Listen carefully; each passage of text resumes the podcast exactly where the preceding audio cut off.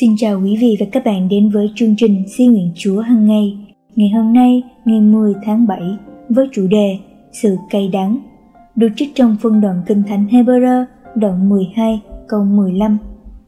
Hãy coi chừng, kẻo có ai trực phần ân sủng của Đức Chúa Trời, kẻo rễ đắng đâm ra và rây rối, rồi lan ra làm ô nhiễm nhiều người. Sự cay đắng có một phương cách dai dẳng để bám rễ thật sâu trong tâm hồn và cưỡng lại mọi nỗ lực nhổ nó đi. Sự cay đắng xuất hiện với nhiều lý do. Nó có thể bắt nguồn từ những tổn thương sâu xa mà bạn đã chịu khi còn nhỏ, những tổn thương mà bạn không thể quên. Thời gian không thể làm vơi đi nỗi đau đớn đó, mà dường như chỉ làm cho nỗi đau sắc bén hơn.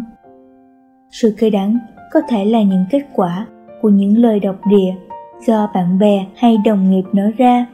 Thường thường, người làm tổn thương bạn không ý thức được mức độ cay đắng mà bạn phải chịu. Bạn thấy mình cứ nhậm đi nhậm lại, sự xúc phạm đó không nguôi và mỗi lần nghĩ đến thì rễ của sự cay đắng ấy càng châm sâu hơn trong tâm hồn bạn. Sự cay đắng cũng có thể bắt nguồn từ những cảm giác bị đối xử bất công. Người ta dễ biện minh cho sự cay đắng bạn có thể quá quen thuộc với một con tim cay đắng đến nỗi cảm thấy dễ chịu với nó, nhưng nó sẽ hủy diệt bạn. Chỉ có chúa mới biết rất rõ tiềm năng tàn phá của nó. Không có gì nằm quá sâu trong lòng bạn, đến nỗi ân điện của chúa không thể với tới và lấy nó đi được.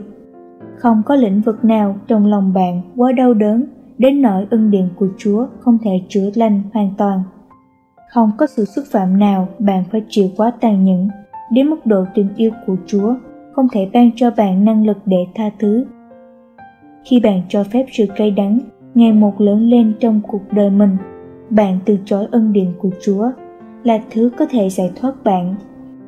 Nếu bạn ngay thẳng trước mặt Chúa, bạn sẽ thú nhận sự cay đắng ấy và hãy để Chúa tha thứ cho bạn.